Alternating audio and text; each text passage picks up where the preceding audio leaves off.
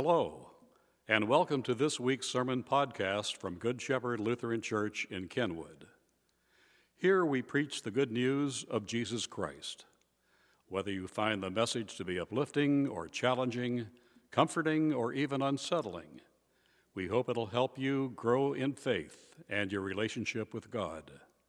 Thank you for listening. To God be the glory. Good morning. The first reading is a reading from the 12th chapter of Daniel. At that time, Michael, the archangel, angel who st- stands guard over your nation, will arise. Then there will be a time of anguish greater than any since nations first came into existence. But at that time, every one of your people whose name is written in the book will be rescued. Many of those whose bodies lie dead and buried will rise up some to everlasting life, and some to shame and everlasting disgrace. Those who are wise will shine as bright as the sky, and those who lead many to righteousness will shine like the stars forever. Here ends the reading. Please read Psalm 16 responsibly. Keep me safe, O God, for I have come to you for refuge. to the Lord You are my master. Every good thing I have comes from you. The godly people in the land are my true heroes. I take pleasure in them. Troubles multiply for those who chase after other gods. I will not take part in their sacrifices of blood or even speak the names of their gods. Lord, you alone are my inheritance, my cup of blessing. You guard all that is mine.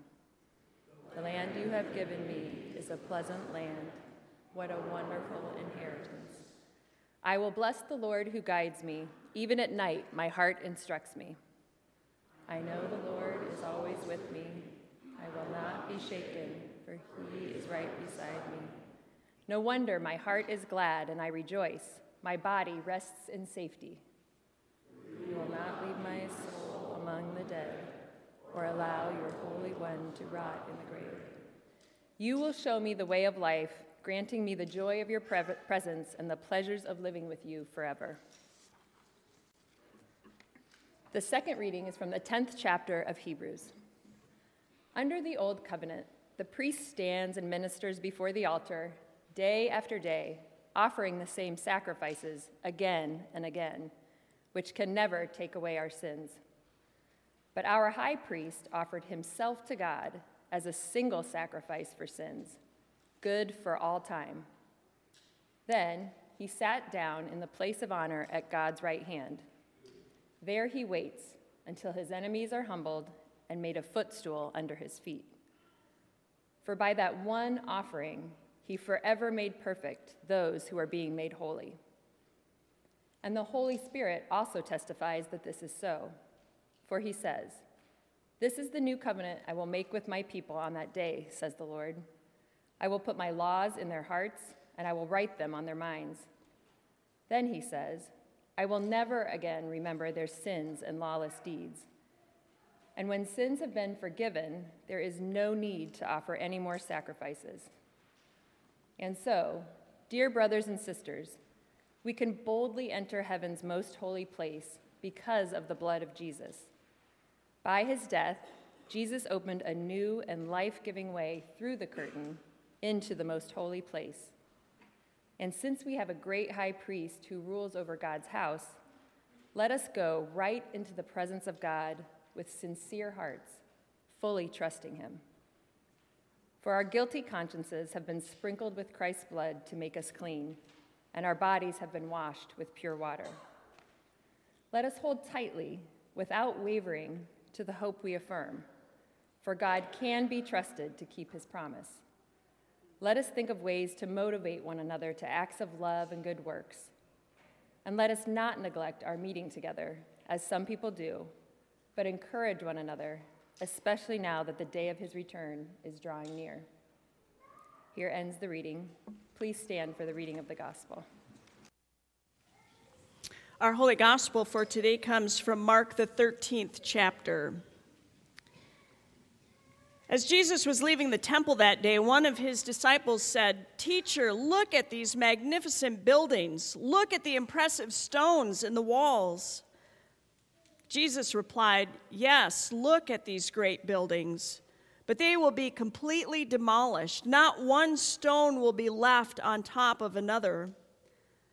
Later, Jesus sat on the Mount of Olives across the valley from the temple. Peter, James, John, and Andrew came to him privately and asked him, Tell us, when will this happen? What sign will show us that all these things are about to be fulfilled? Jesus replied, Don't let anyone mislead you, for many will come in my name, claiming, I am the Messiah. They will deceive many. And you will hear of wars and threats of wars, but don't panic. Yes, these things must take place but the end won't follow immediately. Nation will go to war against nation and kingdom against kingdom.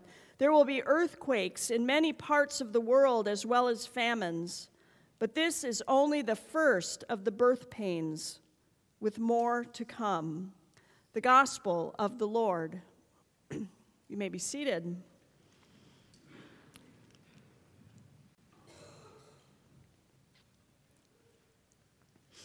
Grace to you and peace from God our Creator, Jesus our Savior, and the Holy Spirit who inspires us all. Amen.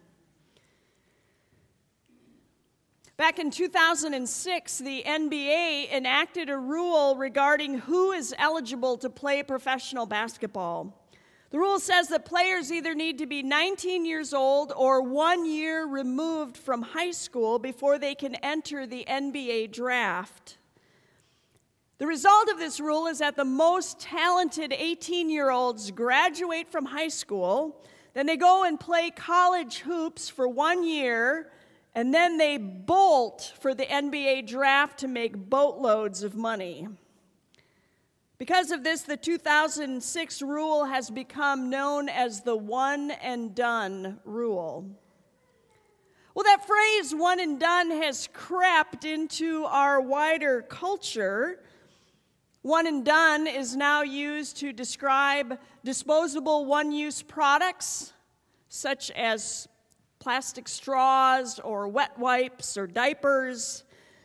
One and done may be a way that a couple would describe themselves if they decide to stop having children after they have their first one. Military recruits are known as one and done if they don't re up after their initial enlistment period. So the phrase is showing up in a number of ways. Well, as I studied our second reading today from Hebrews, I wonder if maybe we couldn't incorporate the phrase one and done into our theological vocabulary as well. This same passage from Hebrews that was just read for us is also very often read on Good Friday because it dives deep into the work of Jesus on the cross and what that meant for us and for the world. The author makes a rather complex argument using imagery that may seem foreign to us but would have made perfect sense to first century Christians who were rooted in Judaism. One of those images that the, the author lifts up is of a priest making sacrifices in the temple for the forgiveness of sin. Priests had to make these sacrifices day after day because none of those sacrifices could remove sin forever. But when Jesus came, his sacrifice on the cross accomplished everything that we needed for forgiveness and for salvation. Hebrews says Christ had offered for all time a single sacrifice for sin. In other words, Jesus' sacrifice was one and done. His sacrifice never needs to be repeated because it was perfect. Jesus' one and done sacrifice was once for all. There's nothing that we can do to add to that sacrifice, and there's nothing that we can do to diminish it. So, as the author of Hebrews is making this argument, he introduces another mind bender. And that is that Jesus is not only the perfect one and done sacrifice, but Jesus is also the priest who offers that sacrifice. Jesus is fulfilling both roles, the sacrifice and the priest, which tells us there is no part of this saving act that is left in human hands. Our salvation is in God's hands only. And that is good news for us. But now what? How does this one and done sacrifice, this assurance of our salvation, how does it affect how we live our lives? Well, the author of Hebrews is glad you asked because he has some suggestions to offer us. The first suggestion is that we are to provoke one another. In our translation at this service, it said motivate, but a better word is that we are to provoke one another. That may seem strange because we often associate the word provoke with negative behavior. For example, if you have kids, you probably know that siblings are very good at provoking one another. Provoking usually ends with parents refereeing some sort of dispute and disruption. And maybe it is children's propensity to provoke one another that leads some couples to follow the one and done rule. As adults, we are pretty good at provoking each other as well aren't we? We know how to push those buttons, push the buttons of the people we love when we want to get things stirred up. In a broader scope, our current political climate easily lends itself to us provoking each other into arguments and disagreements about all sorts of political topics. You know, it's bad when in these weeks leading up to Thanksgiving, there are multiple articles and blogs out there offering advice on how to avoid talking about politics at your Thanksgiving table. I mean, we must be good at provoking one another if we need advice on how not to go to blows as we pass the mashed potatoes and gravy on a day that is meant to be filled with gratitude. Maybe instead of reading those blogs and articles, what we should do is read this passage from Hebrews when we gather for Thanksgiving. It's a passage, passage, after all, that tells us that we should provoke each other, but not into arguments. Instead, Hebrews tells us we are to provoke each other to love and good deeds. Well, there's an interesting twist. What does it look like to provoke one another to love and good deeds? Well, you know who was really good at that, don't you? Jesus was really good at provoking.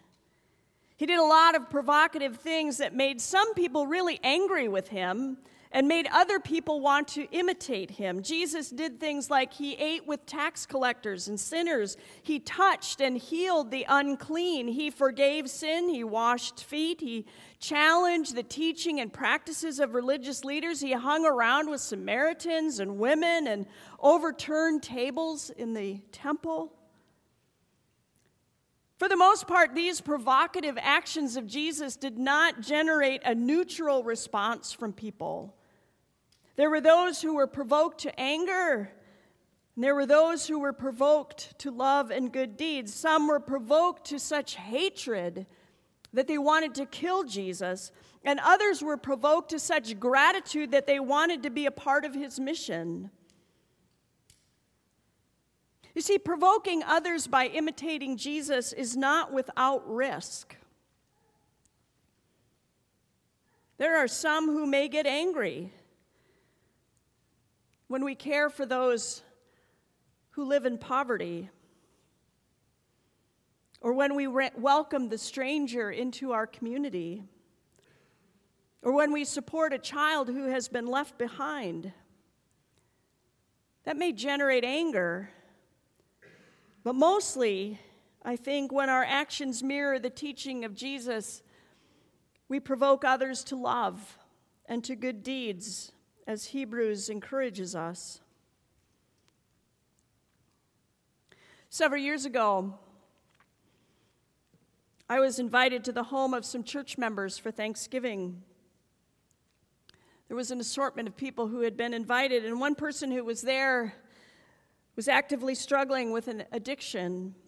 And it was apparent that this person was in, under the influence of something that day as we gathered. And yet he was welcomed into the safety of that living room and loved and cared for. Now, I suspect he would have been completely alone that day and probably in much worse shape had he not received that invitation. It was easy to see Jesus in the actions of my host that day. I'm grateful for their witness of Christ like hospitality, which provoked me, laid on my heart to consider how I care and love those who might be easy to overlook. But it's easier to provoke others in negative ways, I think, than to provoke them to love and good deeds. It's a challenge. That's why I think the author of Hebrews offers us one more piece of instruction from our passage today. The author says that we are to make our weekly gathering here, our coming together for worship, we are to make this a high priority in our lives because it isn't always easy to be a follower of Jesus. And so we gather to encourage one another in our lives as disciples. Gathering here is something we should not neglect doing, the author of Hebrews tells us.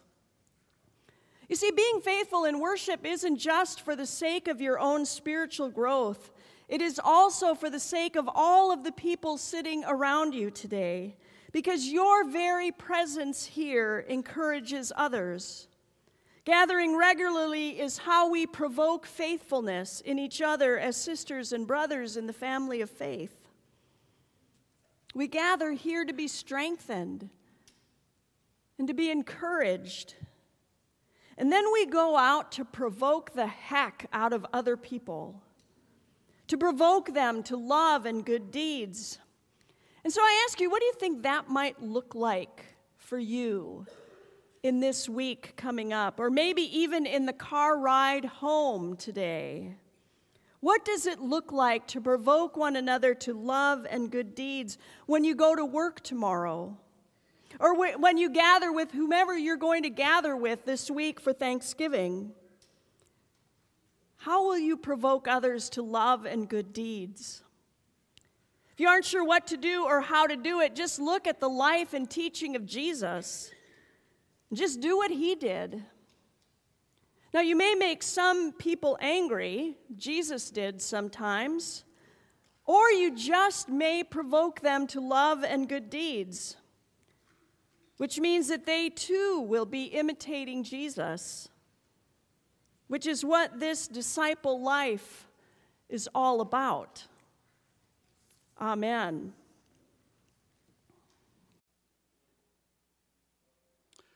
Thanks again for listening to this week's message from Good Shepherd Lutheran Church in Kenwood. Please browse our website for other opportunities to grow in faith or serve the Lord. If you are able to worship with us at any time, we would be most honored by your presence.